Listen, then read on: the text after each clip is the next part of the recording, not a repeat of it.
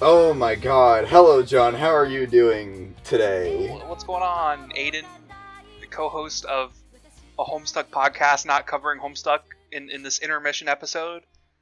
Yeah, um, welcome to uh, our, our first Patreon episode, everybody. Um, our first episode not dealing with Homestuck in any capacity, although I'm sure that we're going to bring it up at some point over the course of this, Hmm, uh, incidentally. maybe. Um, uh, Pro- probably, probably. more than likely. Um, today, uh, we are going to talk about uh, Neon Genesis Evangelion. Um, That's right. Neon I- Genesis Evangelion. It's it's not really it's not really pronounced like that. Um, but uh, yeah. Uh, I currently um feel like I was used as a punching bag because every John and I both uh watched the film again today. Yeah. And every time I watch it, it is an absolute ordeal. But I think we should save conversation of it for. Uh, we should push it off a little bit and just talk about everything else besides it. Yeah. Sa- save it for Uh, the, for the, little the end bit. of Evangelion section. Uh, We're- Yes. We are quarantining everything that happens in that movie to its own section. Uh, Yeah.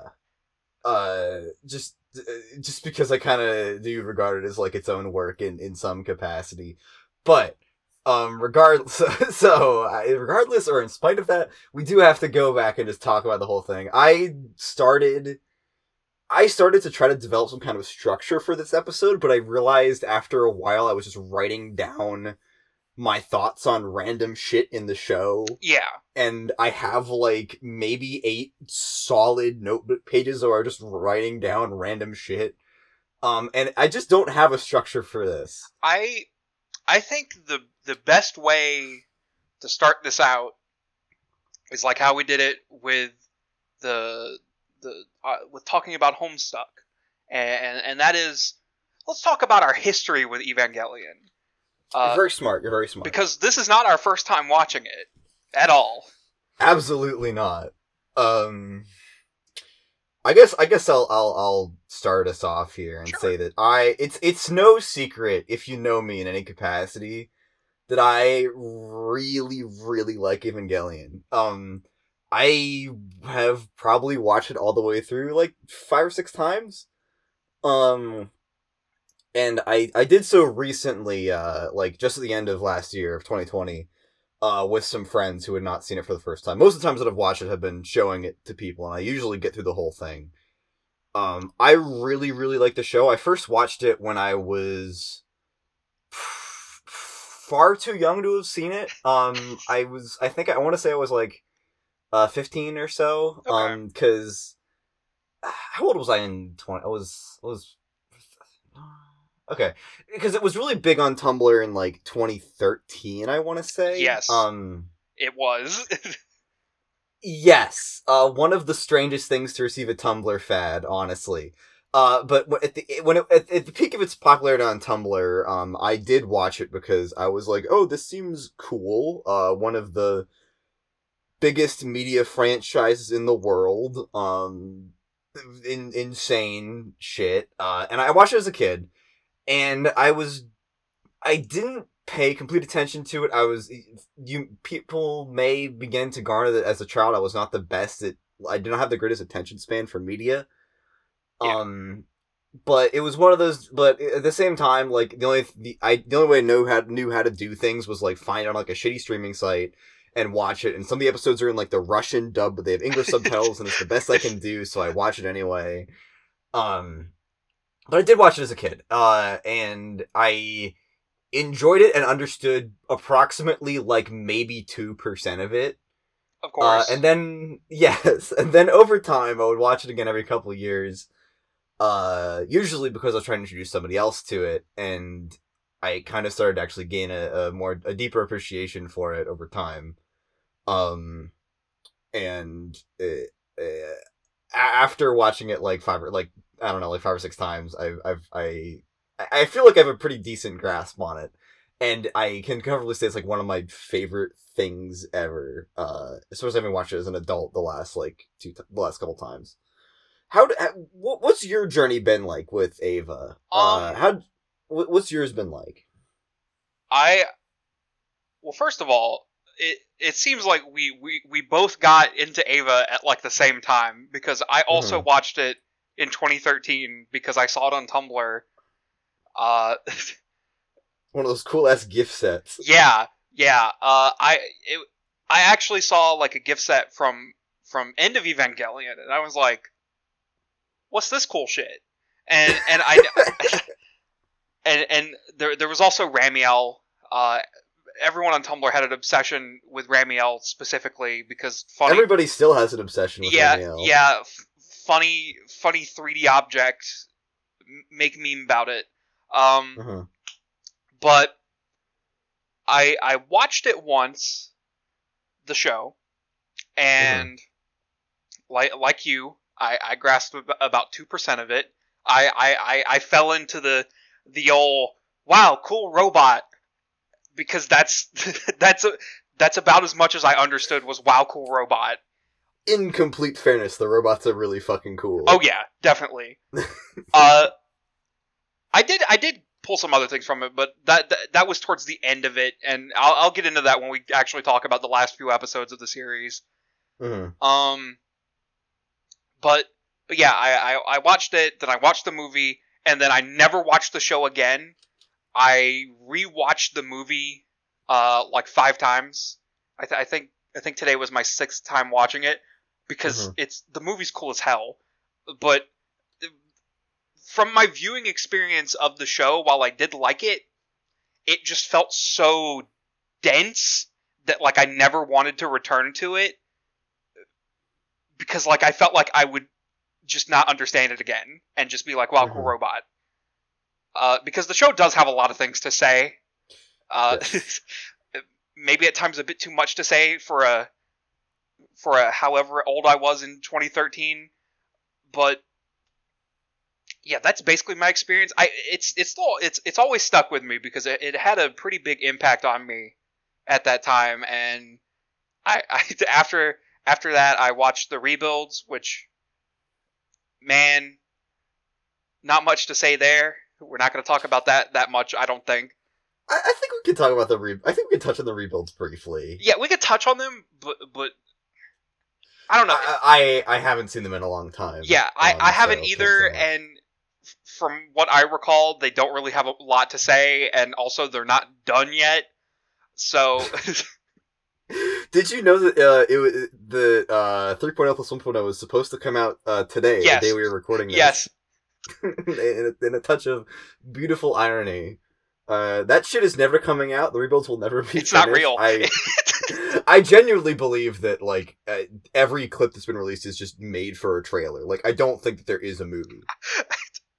yeah, Uh, it's and, and and if there is a movie, it does not have anything we have seen so far. Yeah, Um, it's just not real. yeah. So so you watched it. Like, so you watched the series again this past week, and this that was Yes. that was the second time you watched Yes. it, like in ever. Yes. Wow. Okay. Um, I'm.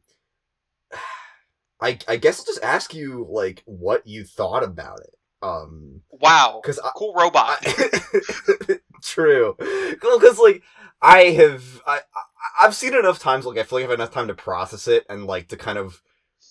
ch- I, I've had enough time to like chew into like basically most of the characters to a degree. I've I'm more or less satisfied with. In some cases, less, and I will end up watching it again later to like inspect like what Ritsuko or whoever is doing at like every moment that they're on screen. yeah.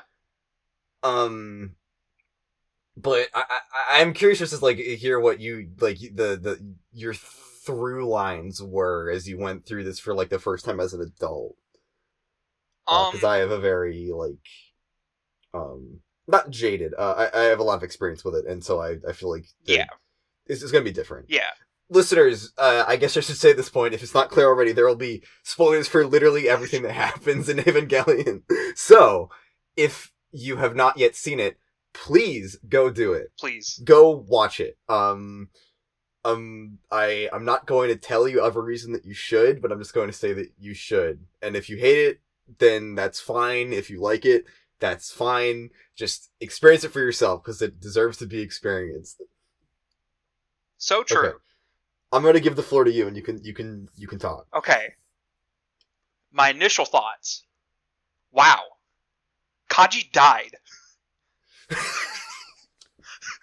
Yeah. Unbelievable. Um no, but Yes. okay. My my my my real initial thoughts like like going through it, like taking a step back and looking at the whole thing as a whole. There there's a very clear point particularly at the end of episode 15 where there's like a huge change in like the vibe of the show. Mm-hmm. And Mm-hmm. and I, I, I'm, I'm in a, I don't go on Facebook that much, but I, I'm in a few groups pertaining to things I like, and I'm, I'm in an Evangelion group, and I, I saw a meme recently that was like, particularly before I started rewatching, that was like, watching the first 15 episodes of Evangelion, and it was like Shinji happy smile, and then it was like watching the the last 11 episodes of Evangelion, and it was like Shinji head head in hands in the chair that one shot and man I I never noticed it like like when I when I when I first watched it, it it's so clear that that It is insane how much episode 16 changes everything. like Uh, episode 15 I, I'm I'm pretty sure it's episode 15 that ends with the reveal that Lilith is is in Central Dogma and mhm. and then it, you're just kind of like, oh, interesting. And then everything after that is just sad. What the fuck is going on? who's who's this funky gray-haired kid that shows up in the, the, the episode 24? What the heck? Um, it's it's crazy. But but the Yeah. the first 15 episodes are are really interesting to me because while that shift in tone happens, thematically everything's like pretty consistent, even Mhm. even from the start, and I really like that a lot. But I don't know, episode fifteen, man, everything after that, I'm running in circles here. Uh, Yeah, uh, I was gonna say, um, th- there's kind of like this widely recognized, like, a lot of uh, Evangelion analysis kind of recognizes that it follows. Like, there is like a very, like, there are three distinct parts to it. Um, like the the first seven episodes are like recognized like the introduction arc, and then once Asuka gets introduced, you kind of have this monster of the week format for Yeah. like the up through fifteen, and then sixteen happens, and then sixteen is what everyone remembers as being Evangelion Yeah. um yeah it's a it's the the tonal shift when uh when uh the big basketball angel shows up is is just incredibly dramatic um I, I agree with your point about uh like the thematic element though, which is really interesting because um I was doing some research earlier today. Uh I spent way too much time on the EvaGeeks wiki to be healthy. Um and I and I stopped after I realized that it was that I was like reading a, a theory page that was like Rei's Rei's ghost in quantum mechanics and I was like this is not going to help. This is not going to help shit! um, but uh, I was reading about the production uh, on the Eva Wiki and on uh, Wikipedia. Um, so if anything that I say is wrong, then it's not my fault. I'm just disclaiming this. There's a lot of like ur- like urban legends and rumors around like Eva's production. Yeah. and one of the most prominent is that uh that I kind of bought into for a long time is that they ran out of money early on. There's this there, there's this legend that Eva uh started airing on like a kids broadcast slot. Um and then there was a lawsuit uh because of the content of it and then it got moved to like a, a late night slot. Um that is not true. I couldn't find that's not true from what I could find today. Um which breaks my heart a little bit because it's a great story. Uh, but what is true is that on basically every episode they ran up against production deadlines, and that Anno, uh, the director, couldn't ever like decide how he wanted to do something until it came time exactly to do it.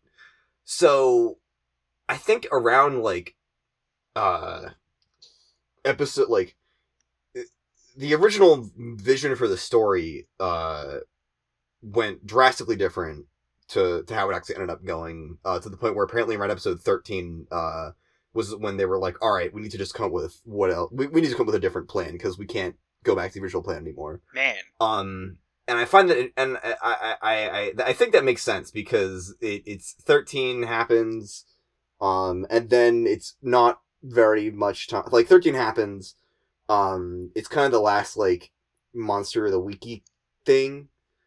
Um 14 is the clip show uh and has like the first Rei introspection and then 15 and 16 happen and that's when it takes the drastic turn uh but it is really remarkable how even in retrospect for the first uh 13 episodes they still feel very consistent and part of the same story yeah.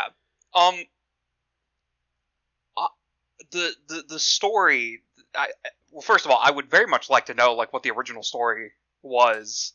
I don't know. I don't know. I Uh, did yeah. not go to. I did not bother to try to dig up the original. Yeah, I'm sure that information- Bible. Yeah, I'm sure that information is like very hard to find. Uh, but that that's really interesting to know because like even if it was changed, the the the story that they were already telling seemed like it wanted to focus heavily on the relationships of the characters, which is Mhm. basically what ends up happening. Yeah. So Yeah. Uh, I, I apparently um what like the way that Eva Star like ended up coming to existence was the the Anno was friends with somebody a higher up at, the, at a production company, and the they were like drinking buddies, and the guy basically said like, "Hey, if you fucking like make whatever, I'll I'll air it." Like I'll give you the I'll give you the resources to make whatever you want, and then we can put it on TV. Um, and Anno had uh, just like failed to to to get another product off the ground, so he was at a really like a real low point in his life, and so a lot of Eva was born of that, and you can you can you can tell. yeah, Um, yeah, one of the things that's said about it really commonly is like it's uh it, uh it's basically Anno working through wanting to kill himself, and I I think that that there is a degree of truth to that. oh yeah, Uh, yeah, especially based on the, the ending of it, yeah. I, I, or like the last couple episodes. I wouldn't be surprised. I mean, I mean, it's not surprising if it is true because, like, uh, particularly like in the past like decade, Anno's been very open about the fact that he's been like struggling with mental illness, and like that's one of the main reasons why the final rebuild movie has like taken so long because it was supposed to come out back in like what like 2014. Yes, I've been waiting. I've been waiting to see it for like a long ass time. Yeah, and the, there there have been a good many interviews recently where he's like, yeah, that's one of the main reasons why it's not happening, and he didn't want to do it uh, because he saw it as like this cursed project, and he didn't really get the drive to work on it until he got invited to to uh, Shin Godzilla, Hmm. which base. which is base because Shin Godzilla rules, And I still haven't seen it. what I still haven't seen it. Fuck! you, you've got to watch it. There's a there's an there's an Evangelion song in it, and it, it catches I know that it guard every time. I know it has decisive battle. Um, I kind of wish I didn't, because otherwise I would still probably want to watch it, and then I would be able to be surprised by it. But whatever. Um, like moving on to like the, the the show itself, though. Like, I I think I've been thinking I've turned this around in my head like a, like a while now. I think that um the term deconstruction I hate it. is I hate the word deconstruction. I it's thrown around a lot. I, I I get so mad when I see it because I don't know what anyone means by it. People just throw it around. I don't know what a Mm-hmm. deconstruction of a genre means. I just watch content, consume it, and then think about it. I don't. I do that with everything. You know, I, it, what's it deconstructing? I'm, I, I was going to say, so, what okay, what I'm going to say is, I think that deconstruction, I agree with you, I think deconstruction kind of gets thrown around a lot these days as, like, it just to refer to a piece of genre fiction that is just kind of fucked up.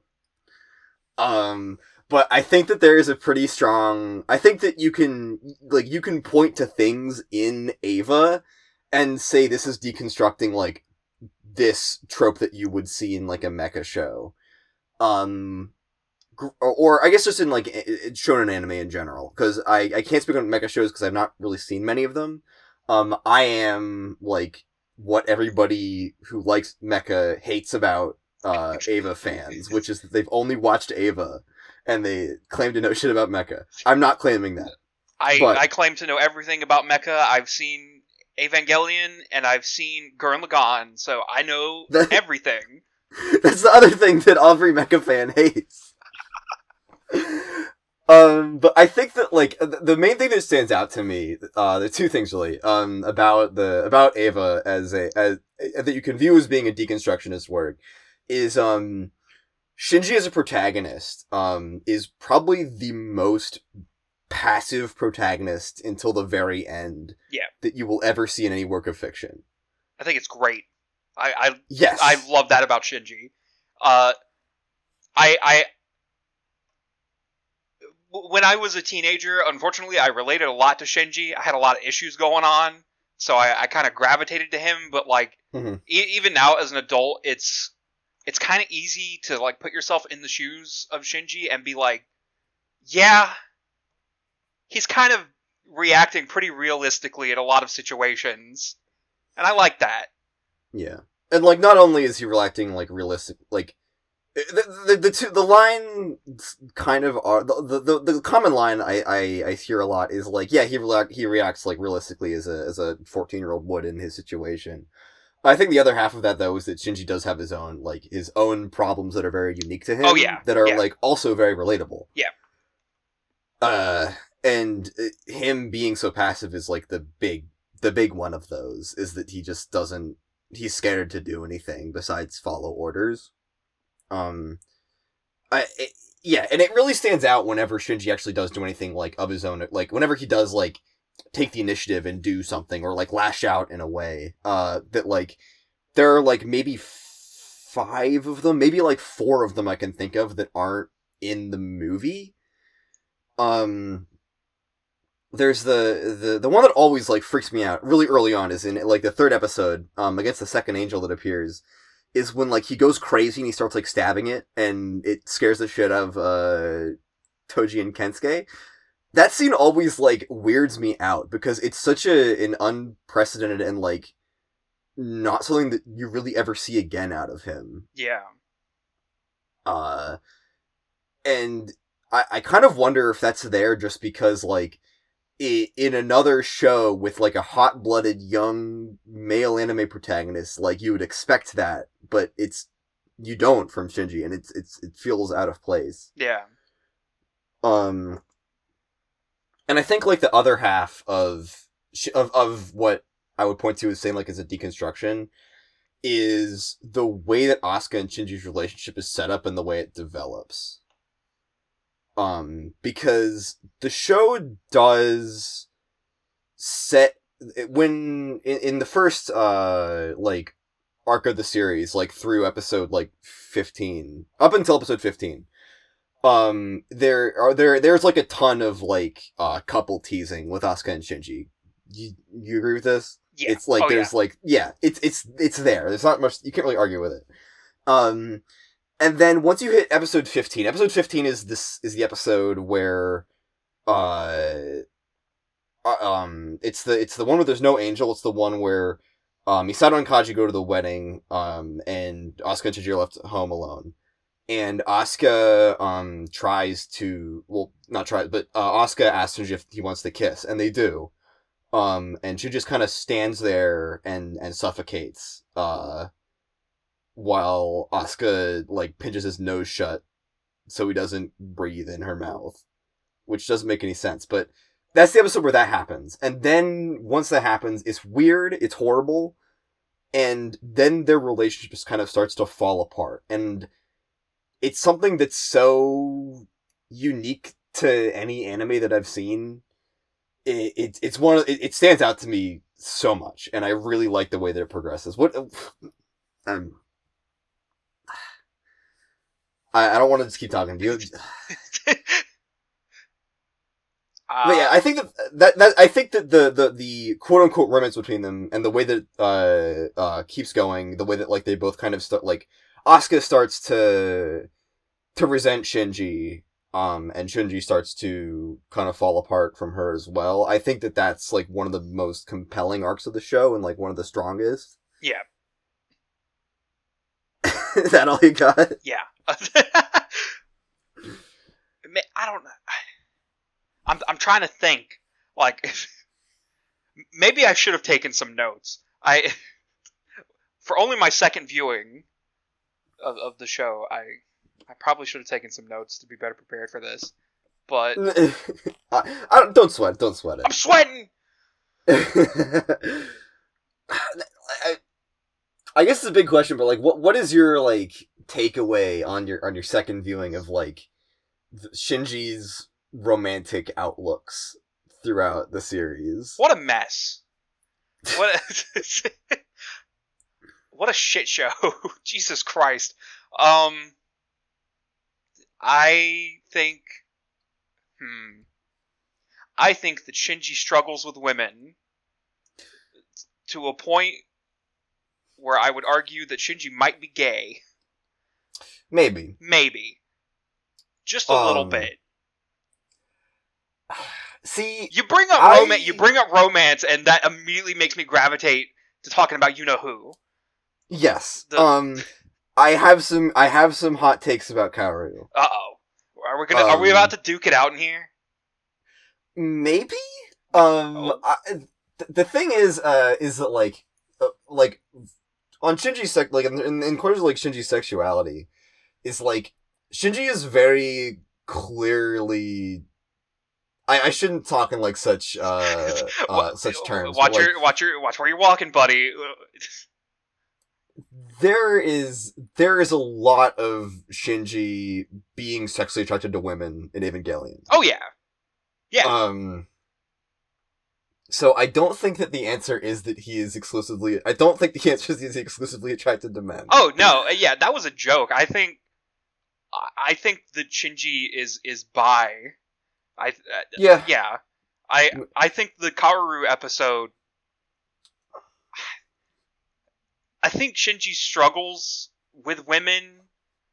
Uh, I I mean, hmm, how do I word this?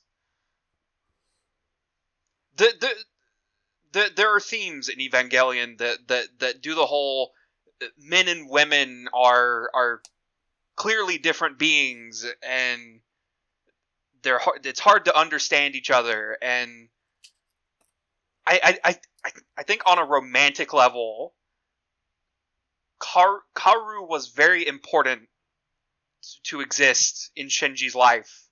Mhm. Uh cuz I do think that like there was like legitimate romance going on and like that was a gay episode. The Kaoru episode was very gay. It's un- It is a very homosexual episode. it is undeniably gay, and the, there's the whole "I love you" line that that Netflix scrubbed. uh, yeah, I think Shinji's bi, and and he he doesn't know how to handle it in any regard because Yeah. because w- his the way he is with women while while while attracted to them he doesn't know how to act around them. He- He's a fucking mess. And then when Kaoru walks into his life, it's he's like immediately like magnetized to Kaoru, and having to kill Kaoru fucking devastates him. yeah. Because the Kaoru episode happened so quickly. It is one of the worst paced episodes in the entire series. I watch it again today. I adore it. It is it is one of my favorite episodes, but Yeah. man oh man, is it a mess. I can't tell like it's so hard to tell like how long Kaoru Kaoru existed in Shinji's life because Mhm. like it makes it seem like he was there for a day and Shinji like immediately fell in love with him and but I don't know if that's true like like with the pacing of it like and and the way everything's cut he could have been there for a little bit a hot minute I don't Mhm. know it's Yeah. very not clear my the way that I've always kind of looked at like the or not always, but like the way that I do kind of look at it, Um, I I feel like Shinji's like sexuality is like less of a question than it is just like Shinji's state. Yeah. Um, and I don't, yeah. Um, like Shinji is very clearly attracted to women, and a lot of the show revolves around like his frustrations with his feelings towards the women in his life. Yes. Um, and Kaoru kind of comes in at like Shinji's absolute low point. Uh, cause Rei just, Rei died and the new Rei doesn't know, doesn't really recognize him, is detached from him. Asuka is in, in the hospital or no, Asuka's like run away. Um, she doesn't want anything to do with anybody. Uh, Misato is just torn up about the death of Kaji and just can't process it. Uh, besides trying to fuck him, which he really does not respond positively to. Yeah. Um, and so uh, like everybody in Shinji's life is gone, and Kaoru just kind of comes in and is this beacon of unconditional love. Um, and it, it, it, it like of course Shinji would immediately gravitate to him. Yeah. Um, I don't think that is it's uh. I, when I say this, I, I, when I say that, and I, when I say that, I want to be clear that I'm not saying that there's no like romantic or sexual attraction. Yeah, I don't know if there's any sexual attraction. Yeah.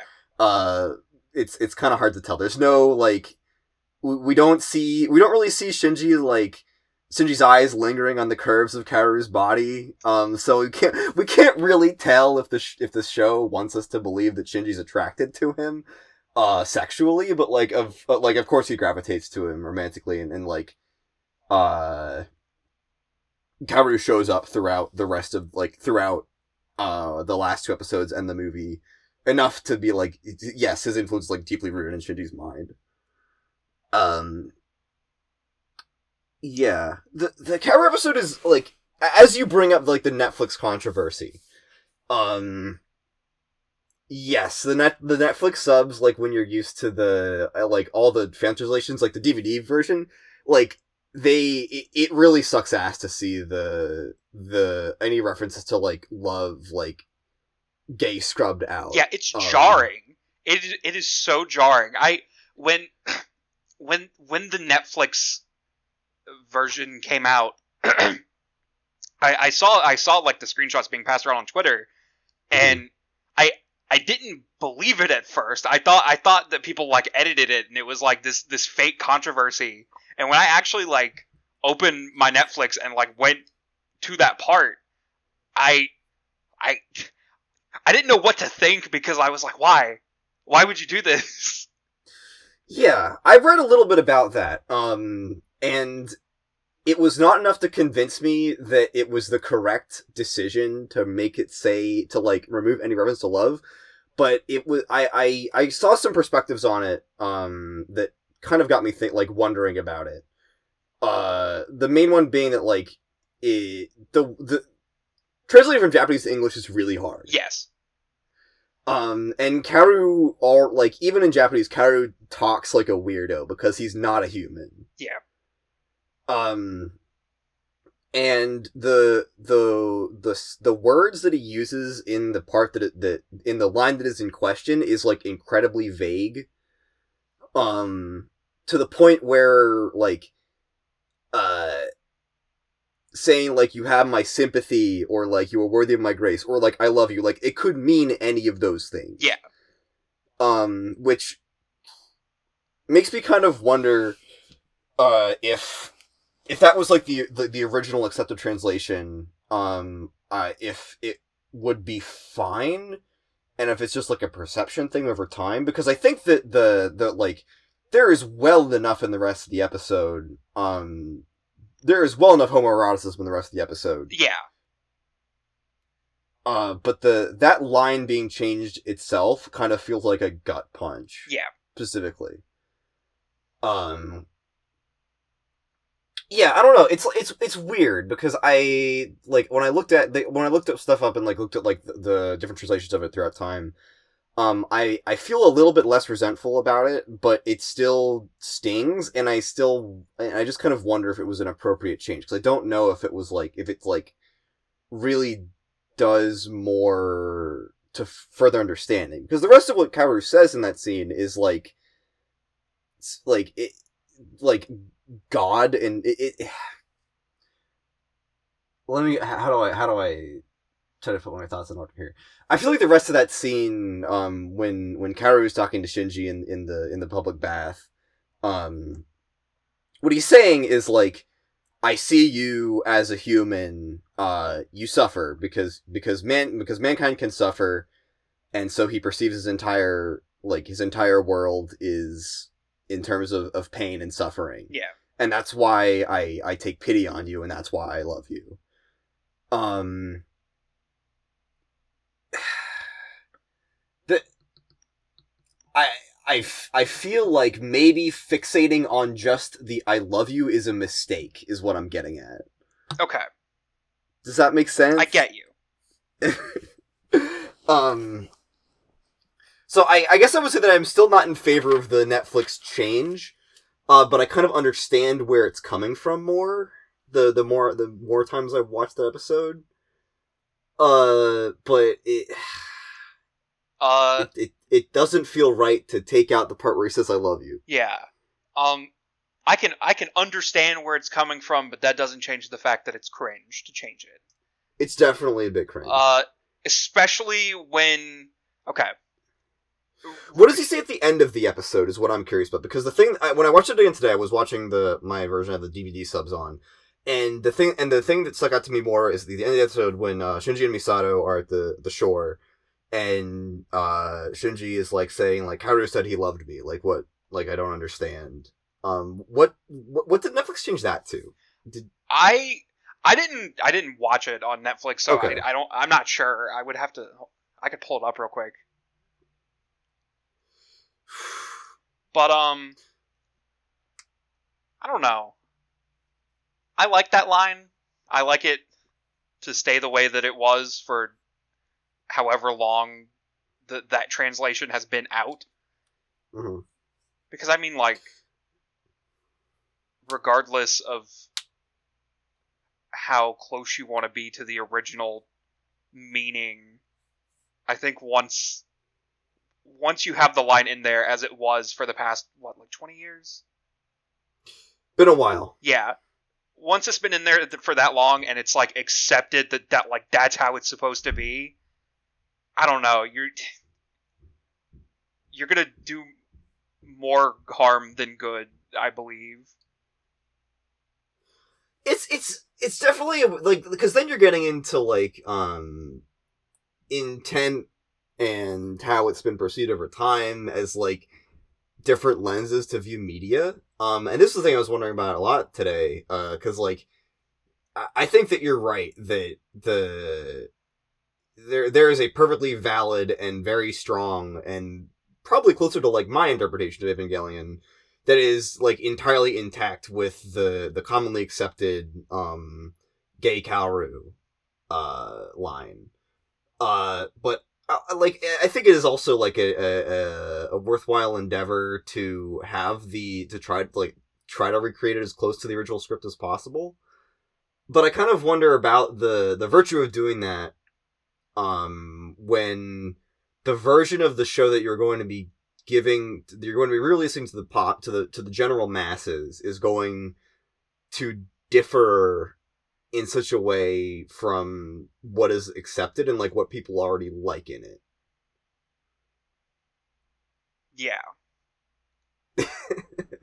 yeah. Um I don't know. It, it's it, it, it creates an interesting dilemma. Um uh cuz just it doesn't it, I it, it's a little bit less cut and dry than I thought it originally was. Um I don't know. There's other stuff that Netflix changes that is definitely a lot more like also very suspect. Um I I still I couldn't find anything substantiating like the the the some of the changes in End of Evangelion to to a satisfactory degree for me. And there's just like the weird random line about leftist terrorism that I d- just does not make does not make any sense and seems purely just like an agenda thing. Um yeah, I I do I do not stand in support of the Netflix subs. I just wanted to specifically talk about episode 24 as as as the weird little thing that it is. yeah Um Yeah, I don't know. I I also think that Kaoru is like I don't know. This is maybe a hot take. I think Kaoru is Okay, maybe pause. a little Wait, bit pause. overrated. Pause. Whoa. I'll I'll confront that after this. Uh, I, I I pulled up the the end scene from that episode to see what Netflix changed it to, and Okay. Uh, the the two changes are Shinji says he was the only person that ever said he liked me, and then then he says I really liked him. That's really funny. Um, I, I, I really liked him. Yeah, He said he liked yeah, me. Yeah, w- yeah. Even when you change it in that scene too, it, it makes it even more weird because like I don't know. It, I, See, the, the like the yeah, like what I uh, what I what I was able to find like got me kind of on kind of cringe pilled on like is like maybe it's okay for Kaoru in the already weird like religious speech she gives to say to not directly say I love you, um, but the, if you're going to change that, you're going to also um, like that implies that those two lines combined imply that like Kaoru said so expresses affection to Shinji on a different occasion besides that specific scene, and then Shinji just saying like he really liked me, smile is like that. That becomes the point where it's like that's just ridiculous. Yeah, I- to me. I don't. I don't think it's about what Kaoru meant. I think it's about what Shinji got out of it. hmm Uh, Yes. because I think it's way more impactful for Shinji to say that's the first time every anyone ever said they loved me, rather than saying that's the first time anyone ever said they liked me. One thousand percent, I am in agreement. Uh, so stupid. Um, I, but I, I from other parts, particularly the, the the parts where, uh, in in I think it's the final two episodes, or maybe it's in the movie where uh I, I forgot I forgot who voice said it, but they're like, you hurt people because it hurts you more than it hurts them. um, I think It's either Misato or Rei's voice says that. Uh, I forget. I think it was probably yeah. Rei. I don't think I don't think Shinji gives a shit if people like him because That I I don't think that's correct. I, I'm probably overstepping a line here, but like Shinji very obviously like hates himself, and it would mean more to have someone love Mhm. him than like him. hmm Yeah, that's yeah. Um, that's that's that's pretty. That yeah. Okay, I get what you I get what you mean now. Um. Anyway, I was gonna say I think that Kaoru is kind of overrated. Fuck you. Fuck Um, you. Listen, okay. I think what Kaoru does in the story is like extremely important. One of the most important episodes in the whole show. Like, I'm not saying that he's not important, but um, and I think that you can see this in the manga even where he gets like a million chapters. Uh, I the I really think that a lot of the the fan fixation on Kaoru has kind of stolen a lot of uh examination that a lot of other characters deserve because I Yeah. think that while Kaoru himself is a fun character, I don't think that his own motivations are that interesting when you compare him to like Asuka or Rei Yeah. or even Misato. Um I haven't read the manga in a while, but I I kind of resent it because it, it, kind of embolden, em- embodies a lot of what I hate about Eva um in discussion and like fandom because it, it gives the a lot of the male characters a shitload more attention yeah. and it really fucking neglects uh Asuka and Misato. Yeah. And then it also ties into rebuild just because the just because it wants to hurt me. Yeah. I I have my own reasons for for being a big Kaoru liker. Um I don't care what the fandom thinks. Fandom does what it wants, but uh just to take a step back and open up a little here. Um in in the time frame that that I watched Evangelion, uh I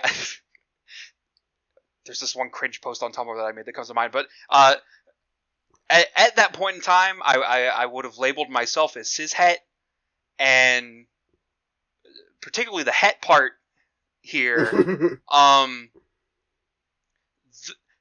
the Kaoru episode was very life changing for me? Question mark. Because, like I said earlier, you laugh at me, but like, like I, I I'm like, I'm, I'm laughing with you. I'm laughing Okay. with you. Okay. Because, like I said earlier, I like projected a lot onto Shinji, and having the Kaoru episode and having the "I love you" lines and like seeing Shinji react the way that he did, I it, I Kaoru was basically like my first like real male character crush that I ever had ever had a crush on. Uh, and that was a pretty big deal for me at the time because like at the time like I was still a Christian and you know I live in the South, so it was kind of a it was kind of a headache at the time, but like I Mhm. I've kind of accepted it because you know I'm pretty gay now. But Just a little- just a little bit. uh, but yeah, I that's one of the main reasons why like I'm a, I'm a big defender of those lines and of Kaoru in general because like symbolizes a big moment in my life where I came to terms with me. Hmm So so yeah, thumbs up. Shout out Kaoru. Yeah, that's, yeah, that's cool. Yeah, I uh, yeah, I don't mean I don't mean to discredit you at all. Um, yeah, yeah, you're fine. I don't care what you think. right. all right, episode over then. Damn. no, okay.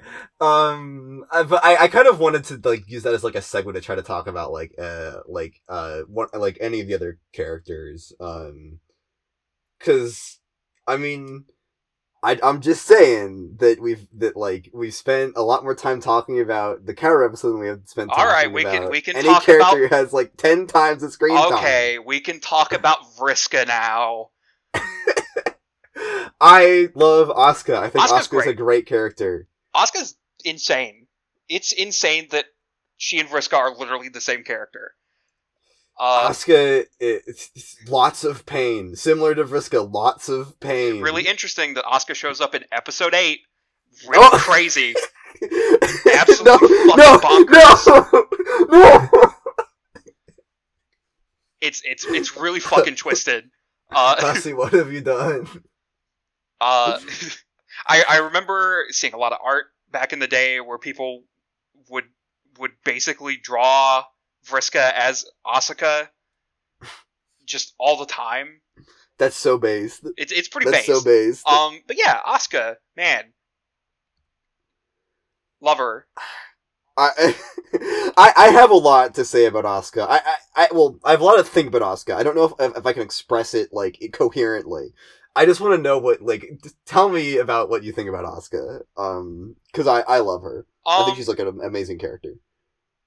When, when I when I think about Asuka, obviously, Vriska comes to mind, but but I I get a little aggravated when when, when talking about Asuka because I I think about what the fandom has done to Asuka and Rei and and how they have like boiled them down into this waifu debate and it's it's so bad because like so much of Asuka's character is is like how much of a kid she is and like Every night I pretend that even I pretend that my drywall is Evangelion fans.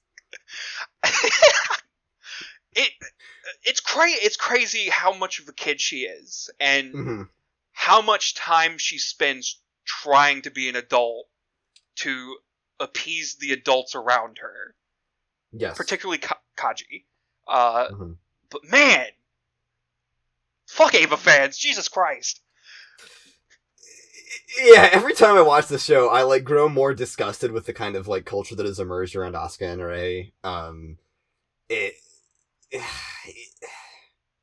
she's Asuka's Asuka is like the most like stand out stands out as like a child. I think in the show. Yeah, Um, and I.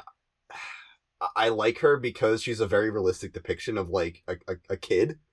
um and like what it, not to say that like you can like her problems are easily related to like i grew up with two parents um but i think that like her whole uh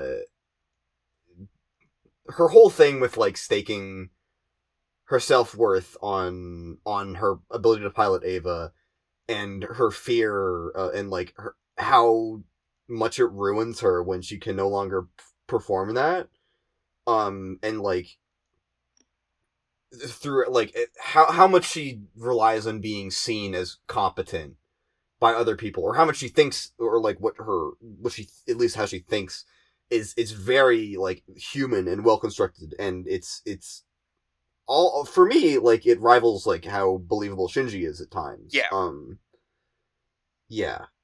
I, I realized I gave you the floor to talk about Asuka, and then I just kind of gave my Asuka spiel. I'm sorry. You ripped the stage out from under me. I'm sorry. I'm sorry. Um, yeah.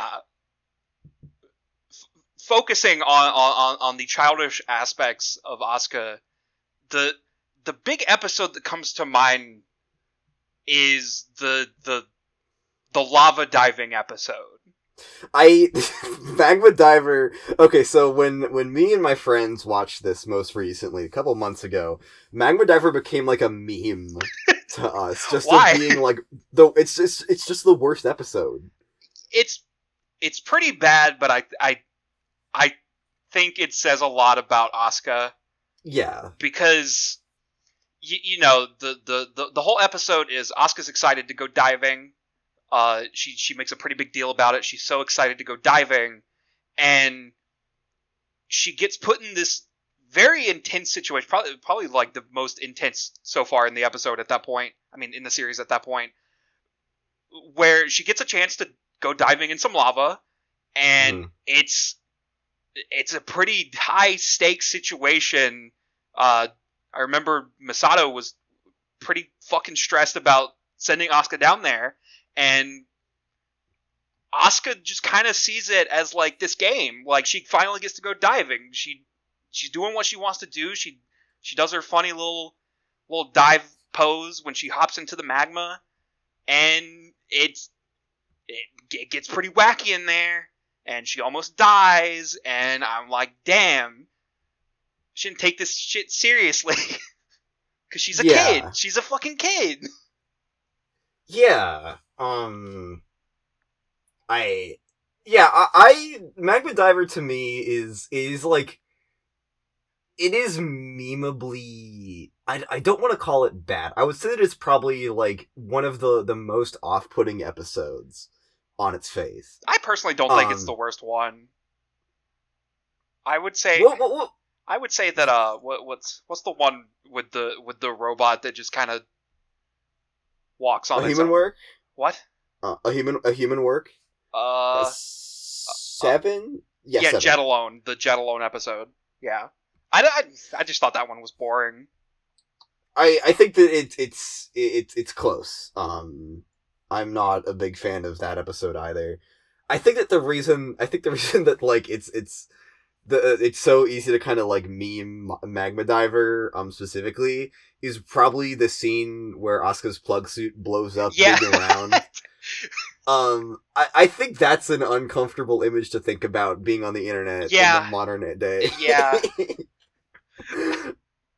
but the, I think that you're right. I think the episode does have a lot of value to it. Otherwise, um, I just personally find the amount of like dick jokes and boob jokes in in in the inflated Oscar. I find it all a little bit off putting. I don't like to engage with it very much. Yeah, understandable. But it, but, but it does kind of like there is kind of like a, a an important um moment there of like uh, a fight that Asuka is like very uh lighthearted about um that goes very wrong. And It is like kind of the first major instance of like Shinji just completely bailing her out of something that she couldn't do on her own.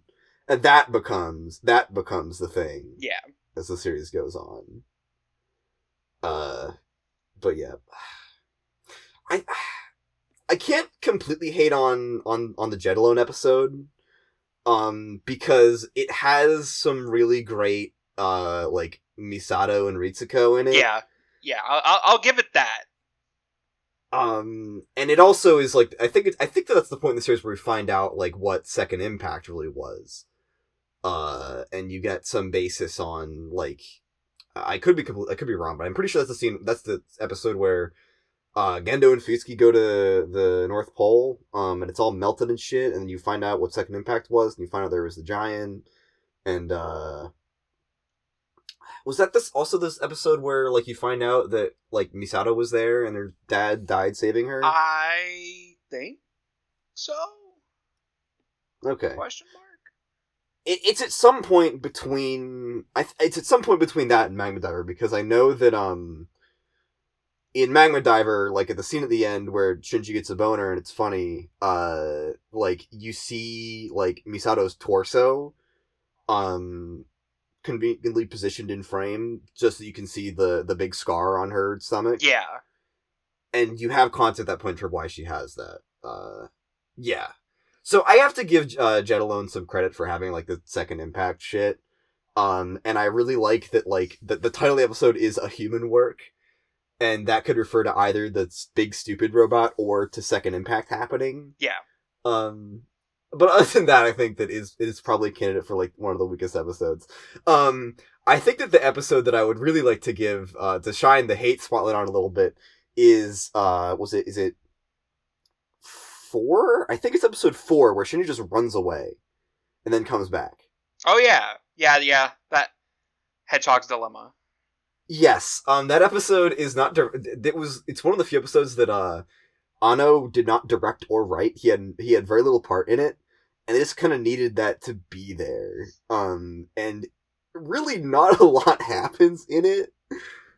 Uh, I guess I can give it credit for like first establishing the train motif and like Shinji sitting on a train, going through shit Yeah. but there's no he doesn't have any internal dialogue on the train he just kind of wanders around like stands on top of a mountain looks kind of funny. He's having a tough And time. then- Come on. and then gets caught going camping. Um it, i'm not a huge fan of the episode. Uh it always feels like a like a weird stumbling point um in the in the in the in the in the introduction arc. Uh and then like after but afterwards you go back to like the rei stuff and that's that gets really strong. What do you think of rei? It it's hard to have opinions on Rei because I, I I know she has character. I know it's there, but it's it's a bit hard for me to find it. yes um i like i said like i i've joked about how i've kind of become the guy who like has seen evangelion a million times and i'll be like oh it's not that hard to understand and then i think of rei and like my shit just falls apart um i think rei is like definitely she's the hard mode character um for sure because ve- very little of her development is in the script. A lot of it is like visual, and it's kind of hard to. It's it's a little bit open for interpretation. I think. Yeah. Because a lot of her big moments are um the way she reacts to things, or like what she look, what like how she perceives something, um, or just like the the simple act in like episode twenty three, uh, when when Rei when it's Rei three and she finds Gendo's glasses in her apartment and she like starts to try to break them. Like it's all shit like that. Um and you also have to deal with the like Rei being as much of a symbol as she's a character. Yeah. So she's hard to get a handle on. What was Um, Rei doing in episode one? Ah!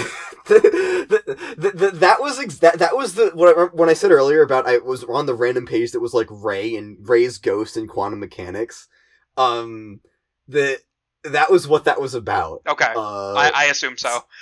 yeah. So like the the the the the quote unquote bookend Rei is one of my favorite parts about Eva that I have no fucking clue what it means. Um, which is the the Rei at the start and the Rei at the end. uh th- when when Shinji like first sees her in the street versus when he like sees her like floating above the shore Yeah. like at the very end of the movie um yeah Rei's a symbol is really really fucking something cuz she's l- I don't know. I don't know. Um She- Eva obviously has this Oh, go ahead. I was just gonna say she's there. She exists. Yeah. We know that Yeah. much. Um, and I. The thing is about that one at the start is that Shinji's never seen her before, Yeah. so he's he's not hallucinating her. Like that's new. Like that is the first time he ever sees her. yeah. So she's there. Like she's literally there. Um but like uh it, it's so weird. Um I think one of the really interesting parts about like Rei as a symbol versus Rei as a character is how Rei kind of acts as one of the big symbols in the show for like m- motherhood or like maternity or like just a mother figure. Yeah. Uh, whereas like Rei herself as a person is doesn't really seem to gel with that. And I think that the like the the bookend Rei is is mostly that first part, the symbol of like that's her that's Rei as Lilith, I think. Because there's another th- like as you get into the movie, not to, we'll talk about the movie in a minute. But in the movie, there are a couple notable scenes where, like, before instrumentality starts, you see characters die and Rei is there. Yeah. And I think that, like, the that Rei, the Rei that just stands there and watches, is just Lilith watching the Lilin, like as as a mother figure. Okay. That's kind of how I I try to stop myself going crazy with the with with with the Rei at the start. Um, and the thing that like stands out to me about that like symbolism versus Rei as a character is I forget what episode it happens in, but I know there's an episode where uh Shinji makes some comment to Rei that the way that she was like doing something reminded him of like a mother. Yes. And it's just really fucking weird. Uh, cause Rei is like really off put by it, and it's like, why would you say that, dude? Like, what? Yeah. Just what was this? Because of the way that like Rei is associated with motherhood, and there's the whole thing with Yui, and I I don't I don't know how to read like Shinji's and and and Rei's interactions because I don't know what the show wants me to think about it. I don't know if the show want like I don't know if the show really wants you to see it one way or the other. Um I don't I, I feel like Shinji is like one of the very few characters in fiction where I feel pretty comfortable putting in and being like he's got he might have a bit of an Oedipus complex going on there, buddy. Okay. um uh it's uh, like especially with like the the shit in the movie um towards the end of it uh but i it really all it really seems a lot more like rei is attracted to shinji than shinji's attracted to rei at times um i think that like the the, the big thing that i've always seen in rei's character arc is like uh her kind of gaining autonomy and that is represented by her turning away from Gendo and turning to Shinji. Based. Based. Um yeah, and it's it's it's a weird I I feel weird saying that a way that the female character is autonomy is presented is like by who she picks, but it's it, I, I don't mean it exactly like that. Um because what what turning away from Gendo represents is like just somebody who doesn't really care for her and just uses her as like sees her as an object or Yeah. like as a as a tool. Um, whereas Shinji kind of like seems to genuinely care about Rei. Um,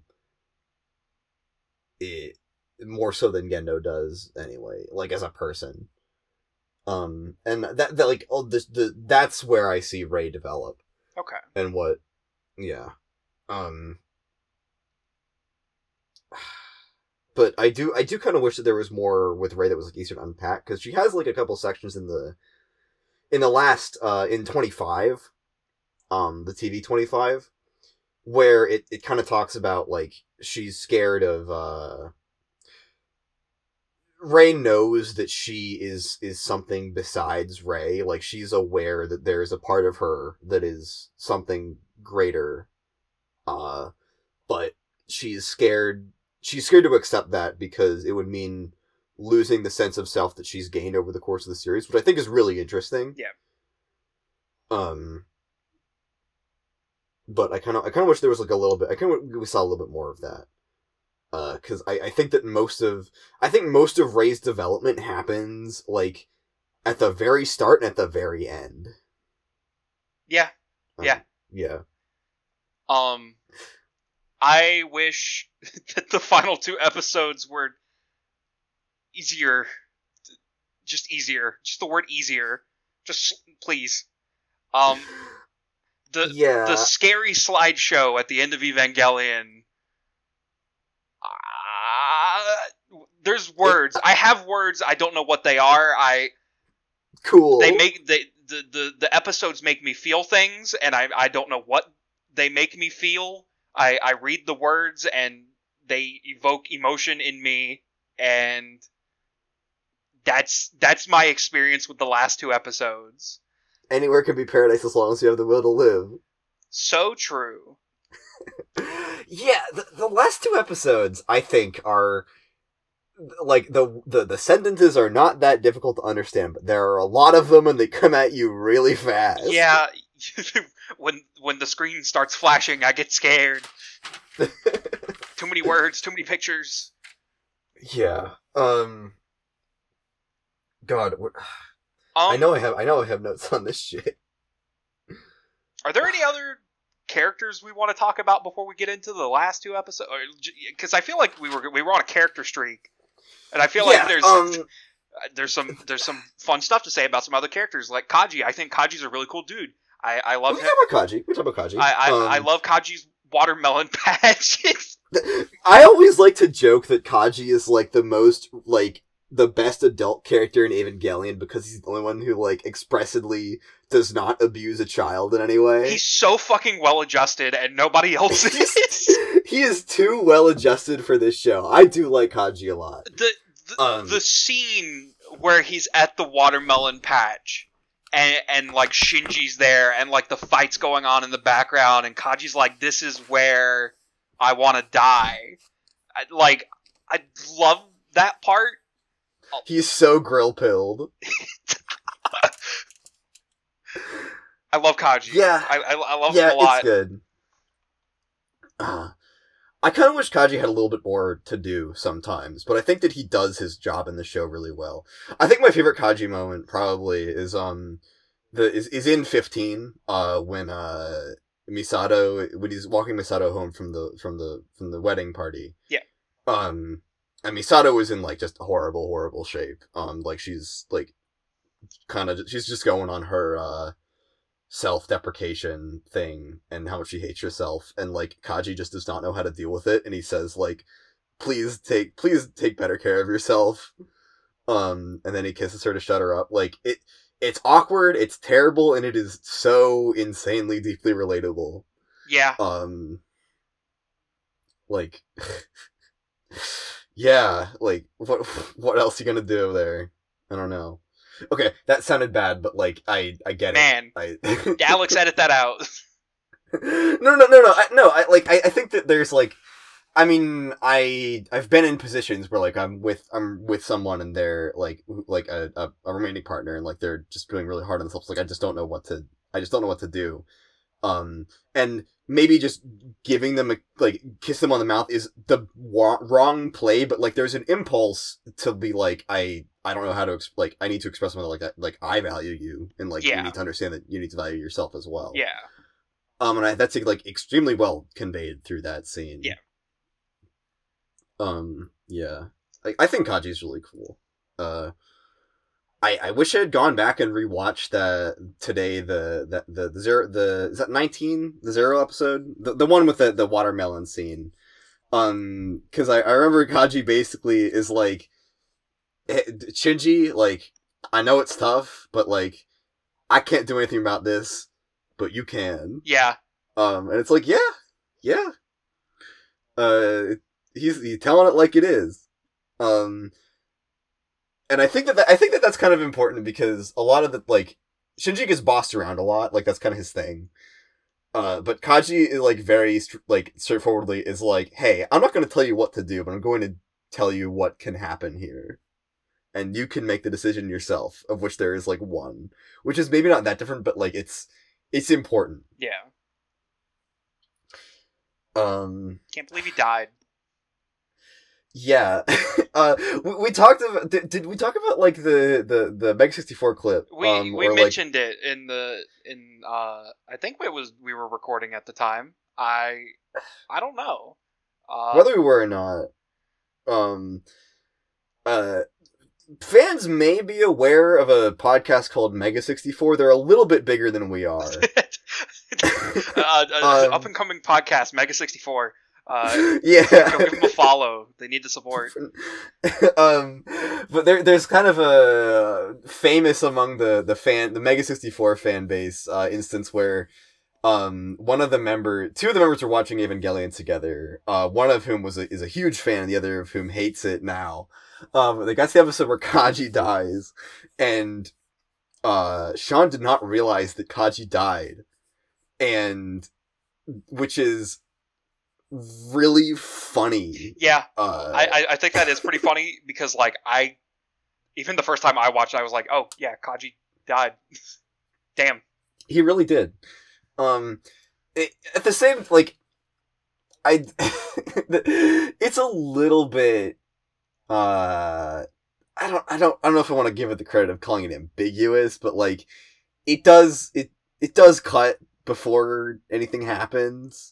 Besides, you hear the gunshot, so like, it's pretty obvious that he dies, but it, it, doesn't show it. So like, eh. but like, yeah, Kaji fucking died, Rip. um, and that sucks. Rip to a real one.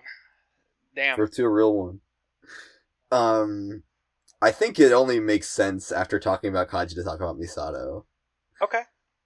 Sure. and I, I want you to say whatever you have to say about Misato before I say anything, because I still don't fucking know what to say about Misato. Um, I think Misato has issues, like every other character, except Kaji. um, yeah, I don't know what to say about Misato. Um, she's definitely an adult struggling to be an adult internally. Uh, Mhm. man, Yeah. Uh Misato I I never really know how to approach her, I think. Um cuz I can never like her like the way that she interacts with Shinji towards the end of the series never in I can never entirely square it in a way that makes sense and is comfortable. yeah, it. It's it's it's a bit problematic.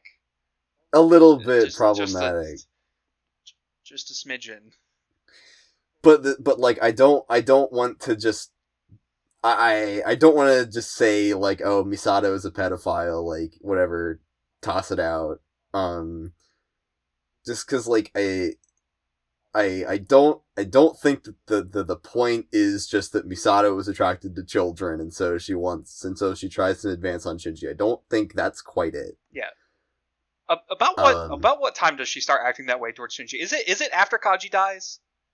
Um, yes, it is. I think that the fir- the first uh instance where she does there's only like two. Uh, one's in the movie, but the one before that is like um right after Rei dies uh in 23. Um one of my other favorite episodes. Um Rei dies fighting the angel, uh and then Rei 3 shows up and then uh well no okay. Rei dies fighting the angel. Um Shinji is grieving in his room, and Misato comes in, and it's implied that she approaches him. She approaches him in a way that it's implied that she had like sexual intent. Um, and it's really fucking uncomfortable. Oh yeah.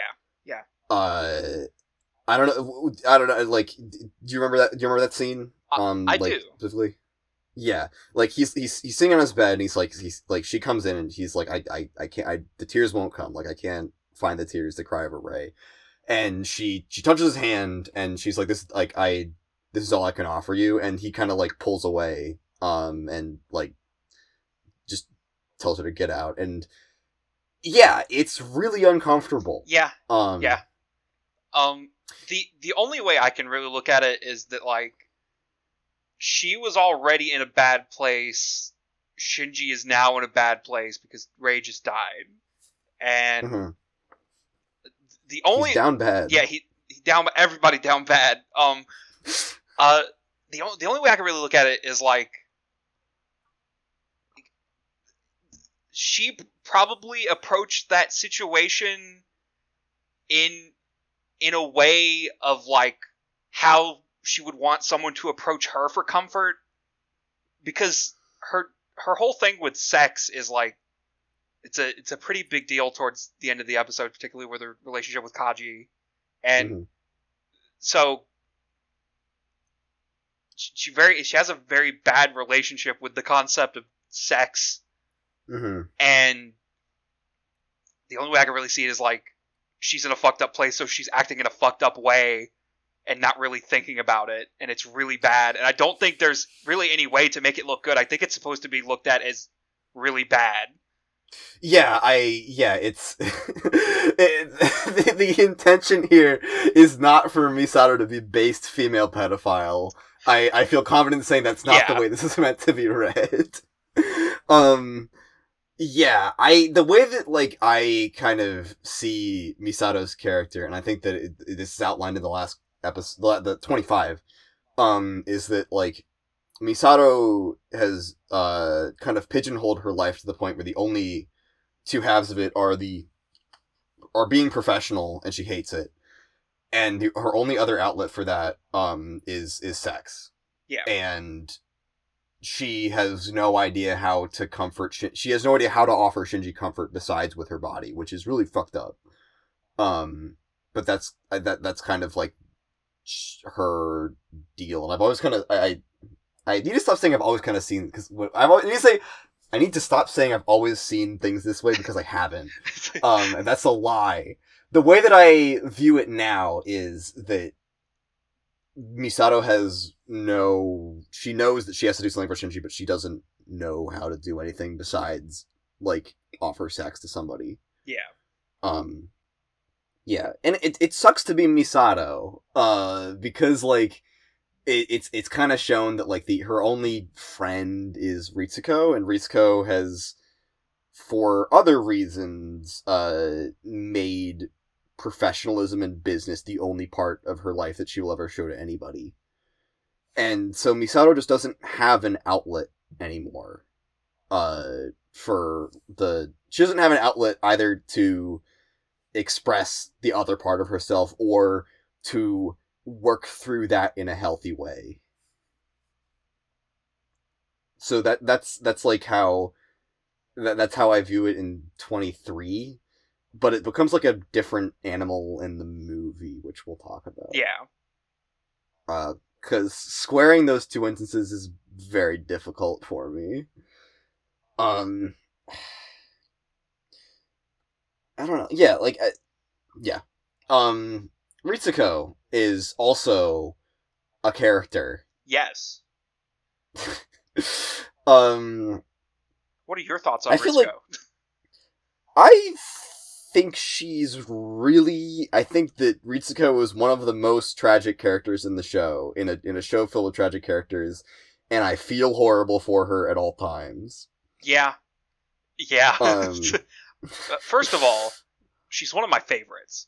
I I agree. I like her a lot, and even though she plays a arguably large role throughout, I feel like she didn't get enough of the spotlight at the same time. I don't know. Maybe I just wanted more Ritsuko.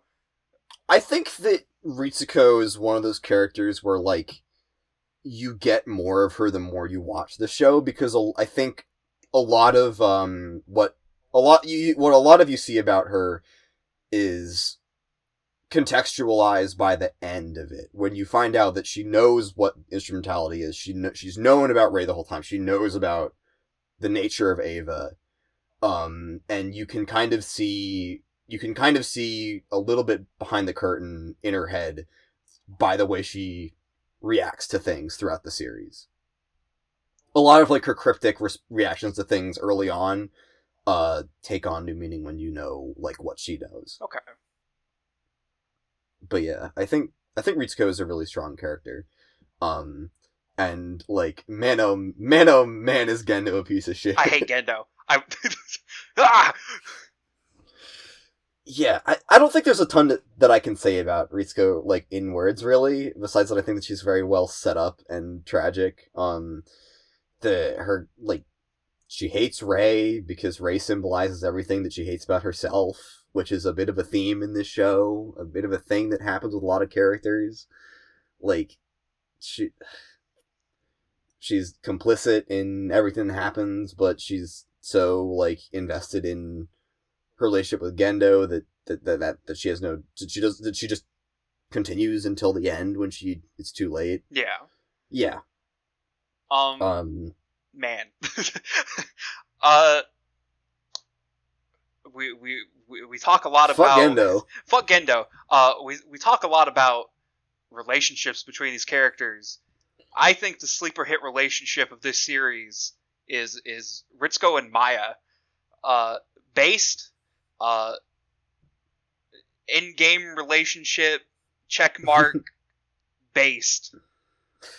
I think it's really I do think it's really cute that uh that Maya has a crush on Ritsuko. Um and when it, it, it, you do like as you keep going like through it like I'm gonna guess that you did see a little bit like the, moments where they're nice to each other kind of jump out more if you've watched the movie a million times. Yeah, yeah.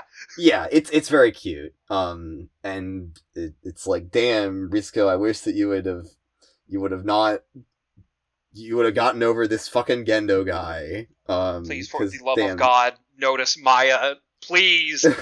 feels so bad. Um, yeah, I. Every character in the show has parental issues. Is the key. Fucking like all of them. The reason that Kaji is so well adjusted is because you never hear anything about his parents. Kaji is an orphan. Yeah, yeah. It, so he, yeah, he's he's he's fine. He's chilling. He doesn't have a he doesn't have a daddy or mommy to have issues about. um, speaking of Ritsuko's mom, the the scene. Okay, the start of the scene where young Rei like comes in and calls her I a, love calls her I a love little hag. shit Rei. I love little shit it's Rei. so funny. It's so funny until it's not.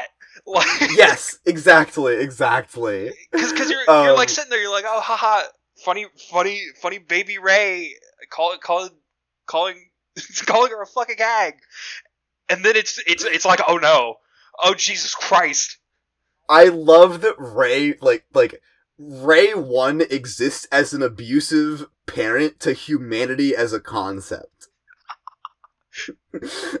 like not like no nothing. Fucking all of humanity has to have a shitty parent. And th- that's just Rei one. That's just Lilith.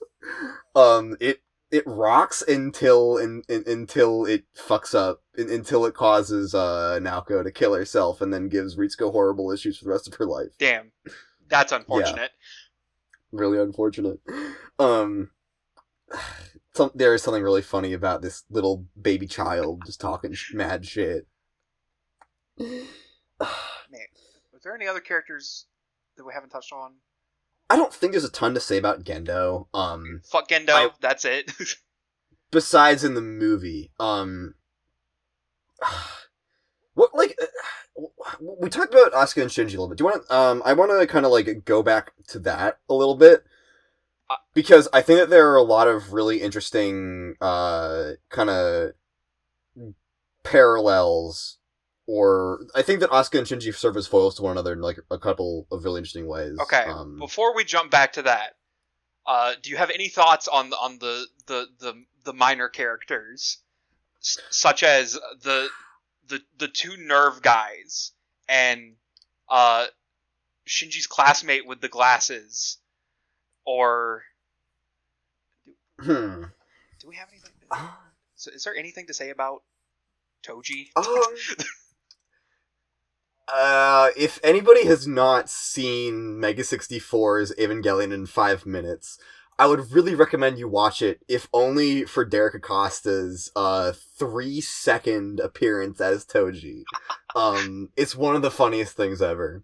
Um, I think that the Toji subplot with uh with uh who's the what's the class rep's name? I don't know. Um, Hikari. Yeah, I think that Toji's little thing with Hikari, um, it there's not a lot to say about it besides that it kind of gives a nice little f- thing for Asuka to bounce off of.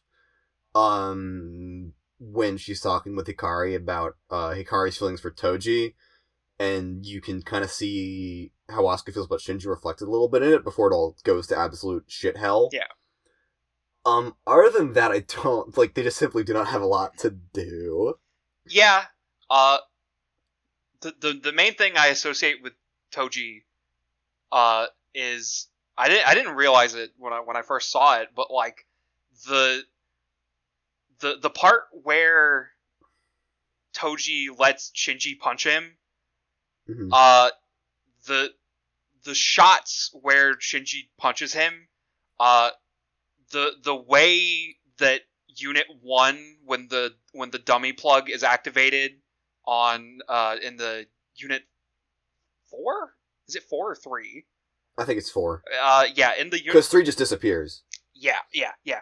Uh, in the Unit Four fight, uh, the when the dummy plug is activated, like the first punch that it gets on, well, the first punch that uh, Unit One gets on Unit Four is like shot for shot, like the punch that that between Shinji and Toji, which I thought was really That- cool. That's good. I never actually realized that. That's really. I, I. I I saw a Tumblr post that was like, look at this, based. Mhm. Yeah, I the, the the the only animation parallel in like a the it was like a fight that I had that I kind of was consciously aware of before that was um the really obvious one at the start where like when Misato reaches the table in episode two and like grabs Shinji by the head is like the same as when the first angel grabs Yeah. Unit one by the head. Yeah, And th- that's like super obvious. Um, yeah, I never. That, that's that's really cool. Uh, and like, damn, that sucks. I think the one thing that I like about the manga a little bit more is that Toji actually does die, which sounds fucked up. Sounds fucked up. but- I think that like it Toji living after that kind of it, it, feels a little bit limp. Yeah, I, I was gonna say I actually like misremembered like how the show went because dur- during my rewatch I was like, man, I don't know because because the the fight with Unit Four is like really hard to watch. Uh, It's so fucking sick and hard to watch, but it's also really cool. yeah, it's it's really cool, but like watching Shinji like thrash at the controls of Unit One trying to make it stop is like insanely hard to watch. Yeah. Um. all of the coolest like fights are the hardest ones to watch. Yeah.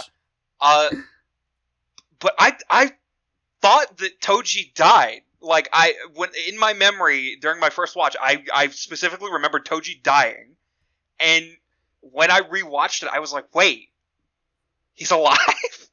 They what the patched fuck? this shit. I thought I thought I woke up in a new timeline, but yeah, Toji should have died. I think it would have been more impactful uh, because he doesn't really do anything afterwards. Yeah, he doesn't have a lot else to do. Yeah, I agree. Um I don't know if like Toji like um, the, the the counter to that I think is that I don't know if it would be necessary to beat the shit out of Shinji plot wise than the show already does. Yeah, Um, yeah. like did, did we did we really need to have a scene where everybody in Shinji's class now hates him because he killed Toji? Uh, I don't think we needed that. Um, Oh, I didn't. I didn't even. Think, it- I didn't even think about the ramifications of that. yeah, it would be it, it would be potentially horrible. Um, but it it it it, it would be it's kind of extreme either way, I think. But I I I yeah, Toji not dying kind of feels like it pulls a big punch plot wise. Um, who else? Even um, the NERV guys. Uh, I don't even I- know their the- names. I. I I know their names because I'm a huge nerd. Uh, I know there's Uh, the guy who who does the funny air guitar, and then there's That's the Aoba, and then there's the guy who has a crush on Misato. and that's Hyuga. Okay. Um, I think Hyuga have. I think the Misato crush thing is kind of cute. Um, and I I think he serves a bit of a valuable purpose as being Misato's subordinate who praises her for her work and is nice to her based on her professional side because that means he gets to talk a little bit in her part in episode 25 yeah. um but he is kind of more valuable as a symbol than as a guy. Uh but you know he's funny. Uh Aoba i like it when does the funny air guitar. Um and i like i like the detail that he he trusts nobody because in the last in the in the scene of the movie where everyone's exploding he doesn't see anybody he's just freaked out he just sees a bunch of Reis coming to kill him Man, trust no one so true. poor guy. There's a there's a whole there's a whole series waiting about why why he's so fucked up.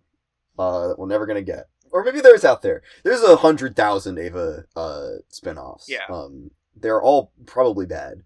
Uh, I think the last character we haven't really touched on outside of Yui, but I don't think there's much to say about Yui. Uh, Mom. mom is uh oh god, I forget how to pronounce his name. Professor, what's his name?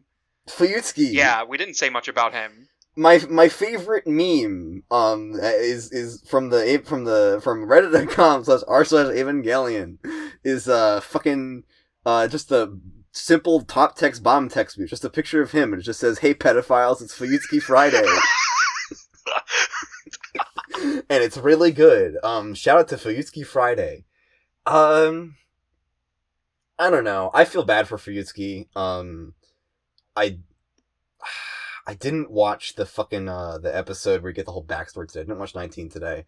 Um so it's been a little bit since I saw it, but I I I I I, I feel bad for him, I think generally because if I recall correctly, he kind of like he he recommends Yui for some project um and then kind of gets roped in along with Gendo like Gendo and Yui kind of rope him in and all this shit. Yeah, and he has to watch like his favorite student like go along with this fucking creepy weirdo and then die Y- young and turn into Gendo. a giant robot. young Gendo, I I hate more than like current time Gendo because like the he looks twisted at all times. He he looks like he could be the Joker.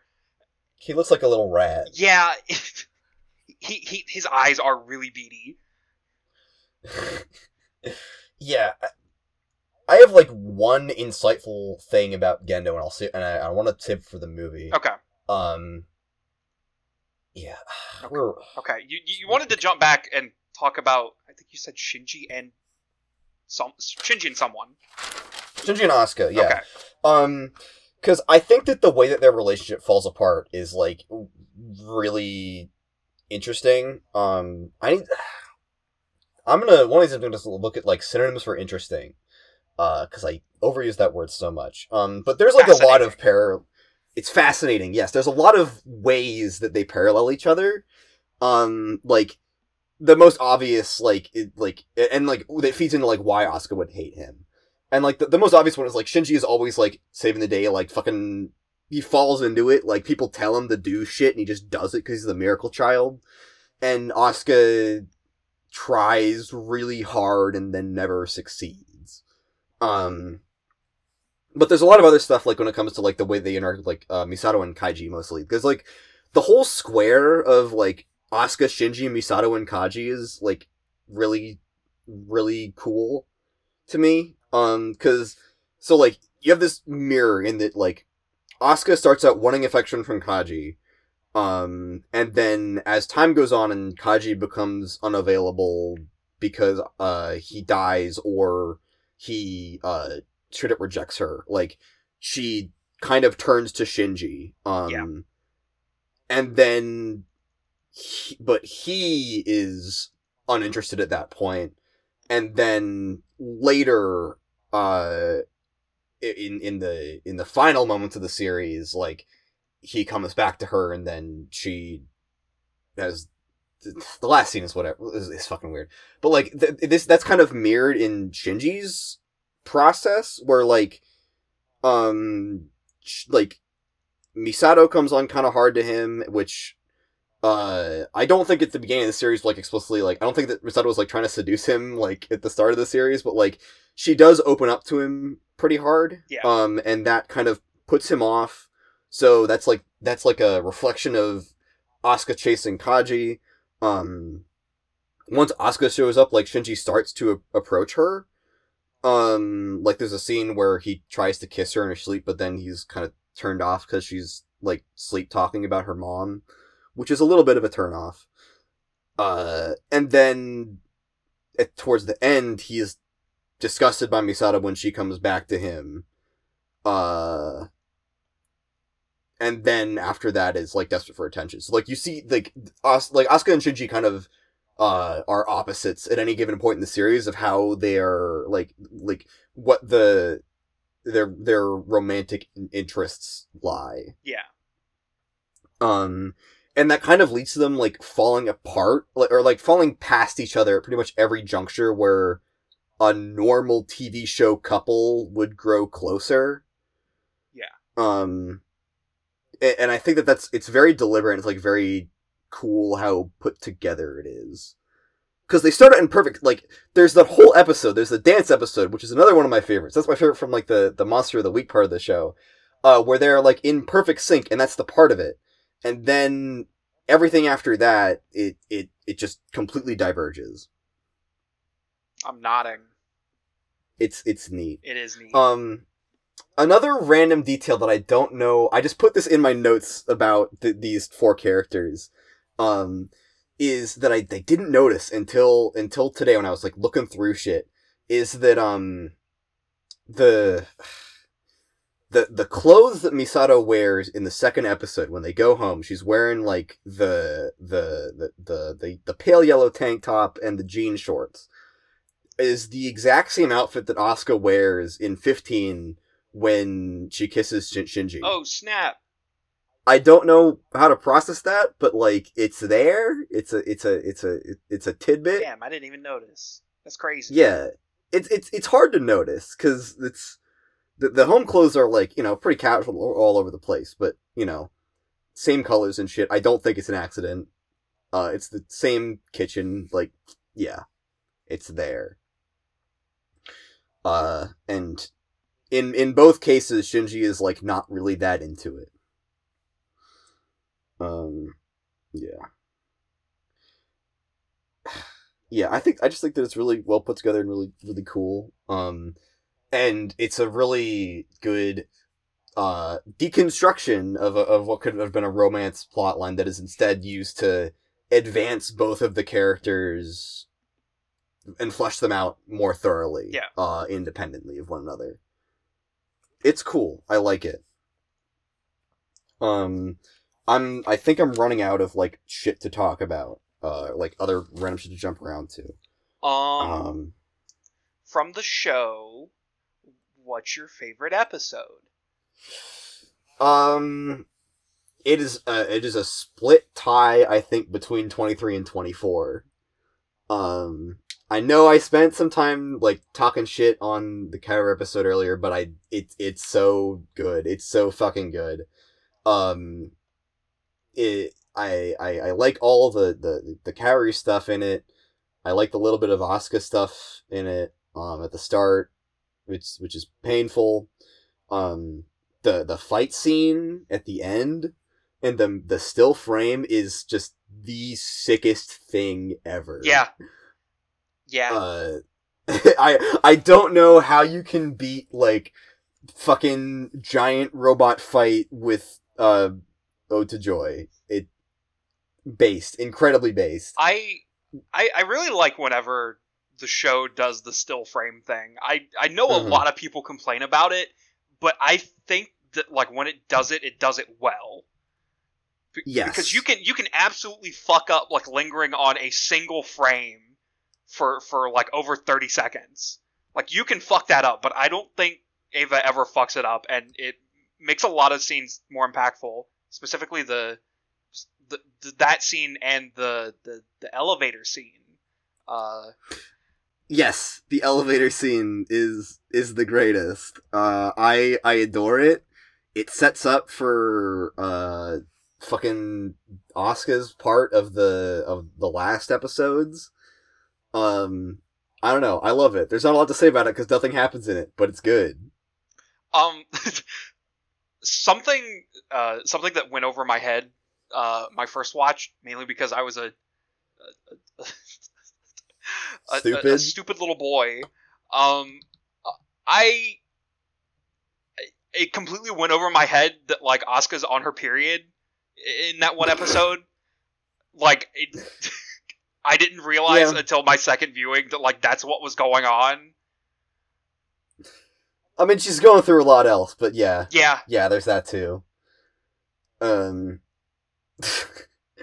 I think Asuka and like the the the, the whole like Asuka the tension between Asuka and Rei is something that I have not like. Wa- it's not a lens that I've really watched the series through yet. Like, I maybe next time I watch it, I will look at that more intently. But for for how often like the room temperature take on Evangelion is like which do you like better, the the tsundere or the quiet Oh! one? Ah! I've I haven't really done a lot of critical examination of like what actually the the dichotomy between them is cuz there's a lot of like there's a lot of symbolism and shit that like cast them against each other. Um yeah. But I it, it's it's just a weird thing, and I think the elevator scene is like the most uh you know in your face like hey look at these two characters not talking check it out Great, great stuff. yeah Um, um hmm. I, I I like how Rei is the moon and Asuka's the sun it's it, in every like that that's the symbolism they're Yeah, associated with yeah. it's it's neat Oh, oh! I Um, forgot to say what my favorite episode is. Oh yeah what's your favorite Uh, episode Um, surprisingly, not the Kaoru episode. Um, I I am a huge fan of of episode nineteen. Uh, the, the the episode where Unit One goes berserk again. yeah I yes that scene, everything about that last fight is insane. It, yes when when Unit One gets down on all fours and is crawling towards the screen at like an angle and it looks like really uncanny, it it's crazy. I I love that part. That's like my favorite part in the entire show. it's probably the coolest thing that does in the show that doesn't make me want to fucking throw up. Yeah, when, fucking fucking Unit One just cannibalizing the the angel and then looking directly at the camera.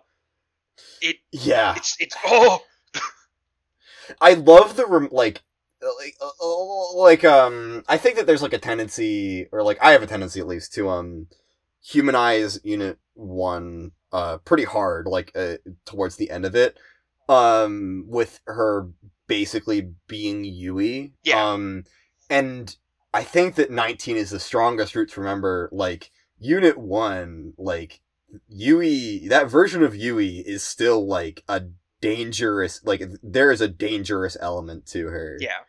Um, which you know is pretty fucking hard to forget overall. I think, given how many times Unit One just goes fucking sicko mode on some poor angel. Um, but it's the most animalistic that you ever see it, and it's so cool. Love it. Um, it yeah, Great it's also got the it's also got the watermelon scene, so it's it's going for that. Um, I think that my like I was gonna say, yeah, my other favorite episode is uh, twenty three, um, which is uh, what's the title of twenty three? Um, Tears. Rei, th- Tears and or Rei three. Um, I like this episode because um the angel is cool and it has a lot of horrible shit in it. Uh, the I think that the scene where um Rei gets like Unit Zero gets invaded by the by Armisael, um, is one of the things that I have like been been tossing and turning over in my head uh the last couple times I've watched the show. Um, because I think that it's a it, it it puts the relationship between humans and angels in a really interesting light, and I think that um it's not in the same level as the Kaoru episode, but I think that the Kaoru episode continues the intellectual tradition of that scene where Rei, like in Rei's head, where she's like in the sea of LCL and she's talking to the other Rei who was the angel. Yeah. Um, I really love that part.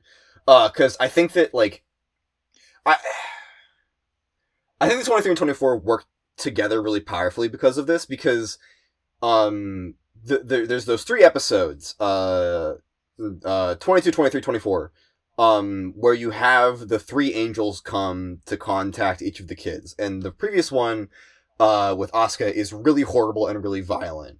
Um, and is a, a hell of an experience for her. And it's just not, it, it's what, like, ruins her for the rest of the series until the movie. Um, but the obviously 23 and 24 are a lot different because I think 20 because 23 the angel um invades unit 0 and it gets into Rei's head. Um there's a lot of uncomfortable like sexual connotations to the way that it's portrayed entering unit 0. Yeah. Um and I don't know if that's express explicitly bad, but it's definitely uncomfortable.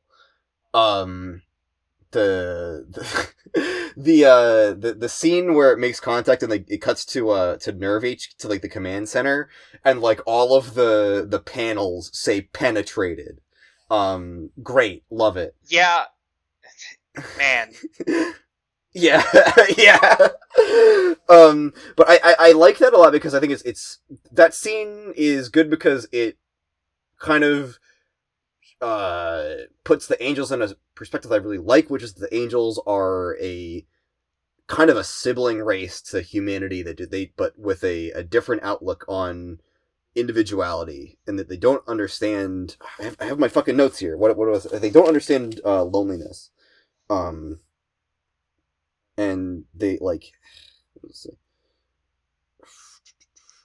yeah the angels don't understand what it means to be lonely. Um and what it finds in Rei is loneliness, which is both like it, it gives you context for what the angels are and like how like what like what they are, and it also is kind of the the first like that's the first like Rei is lonely. Like that's explicitly what her driving force, like what her feeling is at this point. Yeah. Um, which is which is great. Um, I've I've seen speculation before that like when when Unit Zero like mutates into the giant tower of angel bodies, that that's like that that that's Armisael trying to give Rei like companionship. I don't know if I believe. I don't know if I buy into it. Uh, but it's an interesting take on it, and it's the only like explanation for why Unit Zero turns into a giant tower of all the other angels that like makes any sense. Man, I'm I'm like connecting dots in my head and like I just I just realized something like in during that part like there there's a brief moment where unit 0 looks pregnant. Yes. and and now that now that you've like pointed out like the penetration bit and like how Rei has been like associated with like motherhood motherhood it's it's like it's all coming together in my head. And I I don't know what to think about it I really don't but it, it's there. Yeah, like my eyes are yeah, like- opening. Yeah, like Rei is associated with motherhood, but the the Rei that is associated with motherhood is like not is in conflict with the Rei that is is Rei Ayanami. yeah. And like her like her purpose like uh, when the Eva makes contact with the angel like that's like the end game right? Is like that's that's how third impact would would initiate and that would be like rei being like the mother of that process right and then the the the part of her that cares for shinji and cares for those around her uh like rejects that and then she uh, sacrifices herself. Yeah. Like I love that shit. It's it's really cool. Um, you're right. It's it's it's fucking something else. Um, and then the second half of the episode is like just just horrible, just just horrible. I love it. There's the that scene we talked about with um with Misato and Shinji, uh, which is really which which I hate, but because it's Evangelion, I hate it, and I hate it. It means that I love seeing it, um, because it's uncomfortable and horrible. Uh, the Rei coming back and then just not not recognizing Shinji, but recognizing that she's the third one. Like, ugh, it's devastating. I Yeah. fucking love it. Man.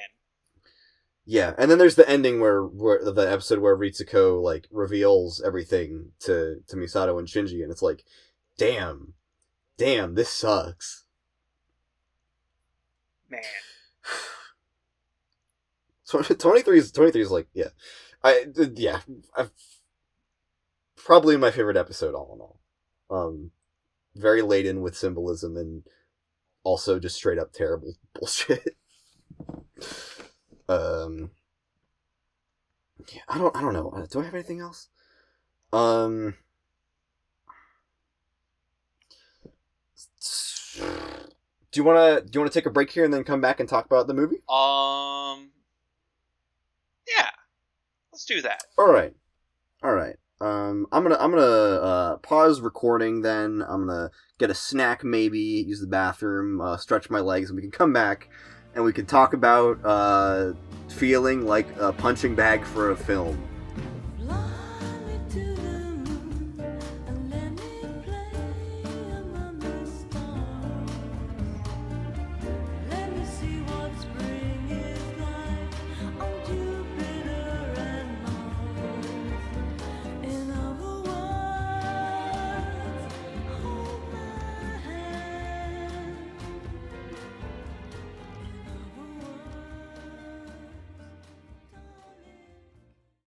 Continued in part 2.